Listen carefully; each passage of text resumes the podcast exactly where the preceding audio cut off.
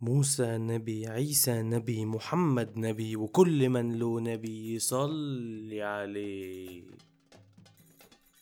He always starts like that. Moses was sent by God, Jesus was sent by God, Muhammad was sent by God.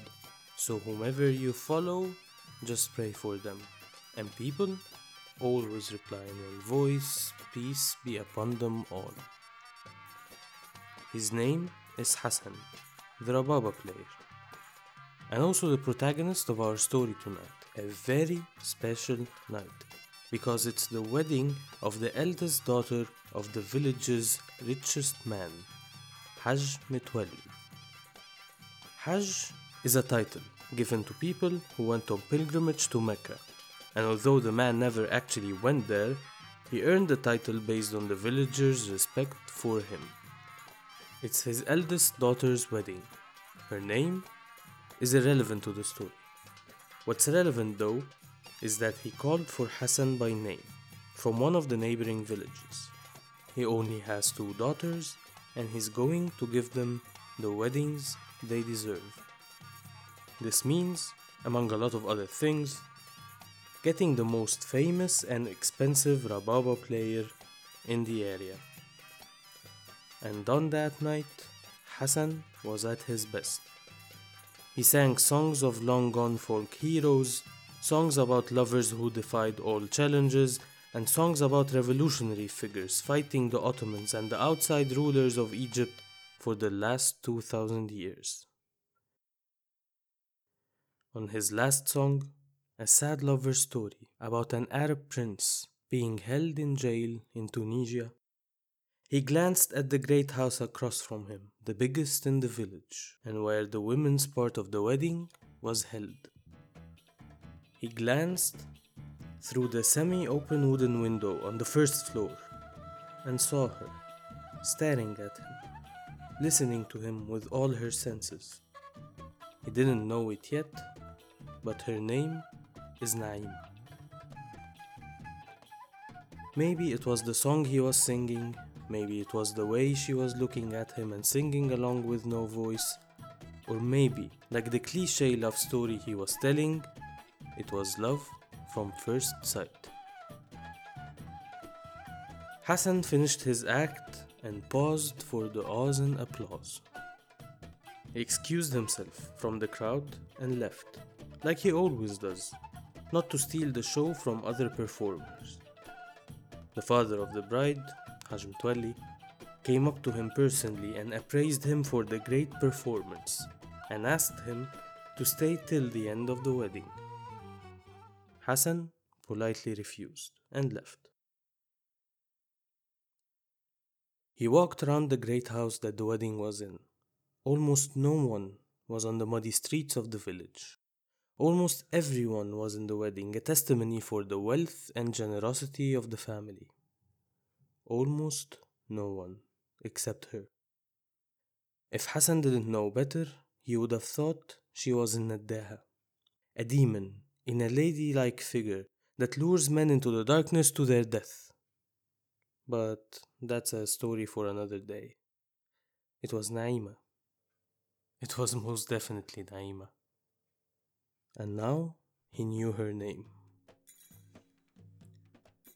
They talked and talked for minutes, 10 or 15. If you want to be precise, it was the exact duration of one song by the performer that came after Hassan. The sound of the applause far away startled them and made them realize the limits they were breaking just by talking. She left in a hurry, back to the ladies section of the wedding, but not before she asked him how can she listen to him sing again. Whenever Hassan wouldn't be traveling to perform in some wedding or religious festival, he would go sit near the bridge on the Nile, separating their villages. And that's where Naima would go. Hassan would go on his side of the Nile, play his rababa and sing. And Naima would go on her side of the river and hear him sing in the distance. Whenever he ended the night by singing a song about a traveling rababa player, she would know he wouldn't be there the next night. He would be in some other village performing. They did that almost every night for 40 nights until one night Naima crossed the bridge.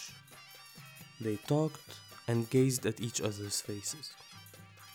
It was a full moon night, and they stole two hours of it before anyone noticed that she was away. And in the end of it, Hassan told her that he would come and ask her father for her hand in marriage.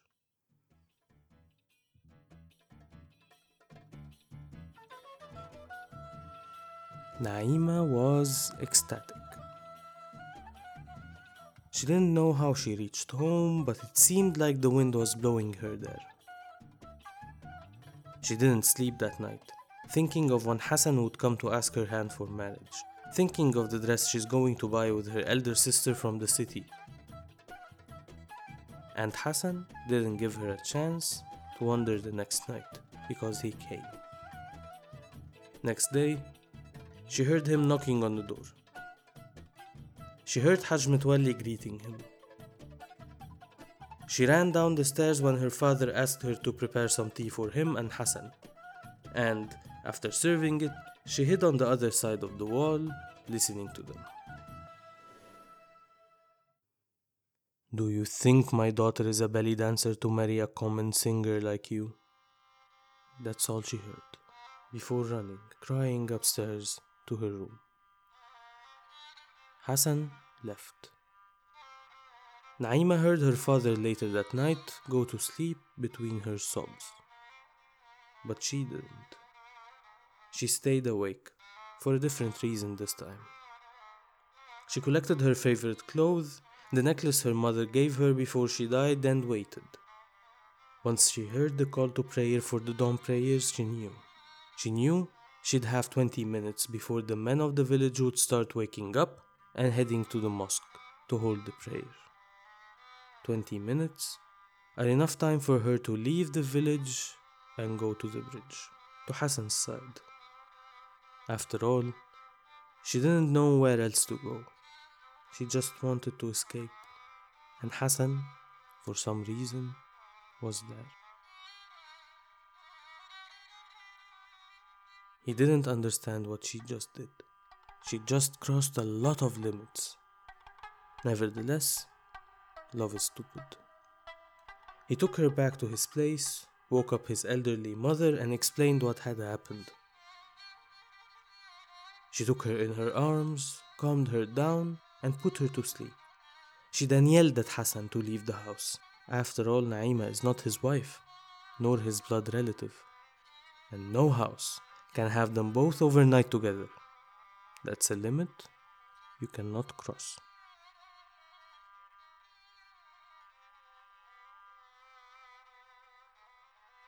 Next day came, and Haj Mitwalli didn't know what to do. Naima didn't go to her sister's place, and she's nowhere to be found.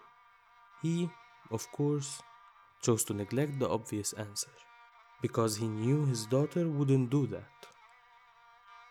But, not knowing where else to look, he went over to Hassan's village.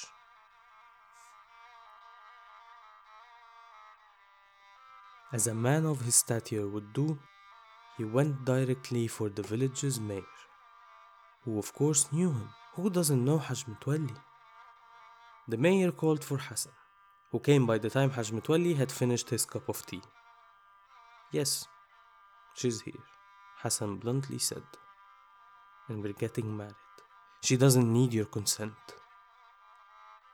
For four hours straight, the men discussed, argued, and shouted at each other, and the mayor mediated between them until Haj accepted. Hassan would marry Naima under one condition. Naima goes back home with her father tonight, and her wedding is held three weeks later at her village, like every other respectable woman from every other respectable family.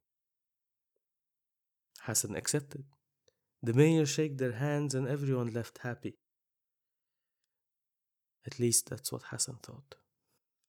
You see, That's the thing about artists. They live in their own world, built by their own art. And Hassan's world was that of bravery, successful revolutions, love, and where the hero marries the heroine.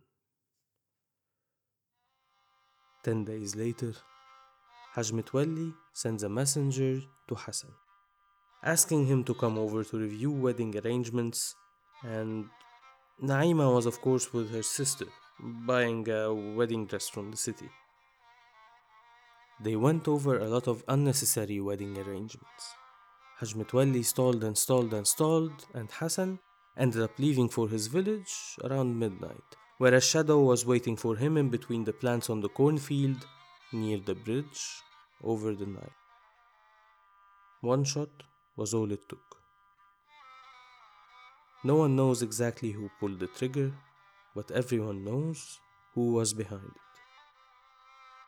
The mysterious shadow went over to the dead lying body and threw it into the river, almost exactly where Naima used to sit and hear him sing. Two days later, news broke out that Hassan went missing. His elderly mother barely made it along with three young men from his village to Haj Mitwalli to ask about Hassan, but he knew nothing. On the day he was supposed to get married, Hassan's body washed up three villages downstream. His killer was never found. Haj Mitwalli left the village years later. People say it was only him leaving that day because no one had ever seen Naima since then. And now, a hundred years later, the great house is still standing in the middle of the village reminding everyone not of its previous rich inhabitant, but of the tale of Hassan Naima, their love story being told by other Rababa players with the perfect backdrop of the Rababa.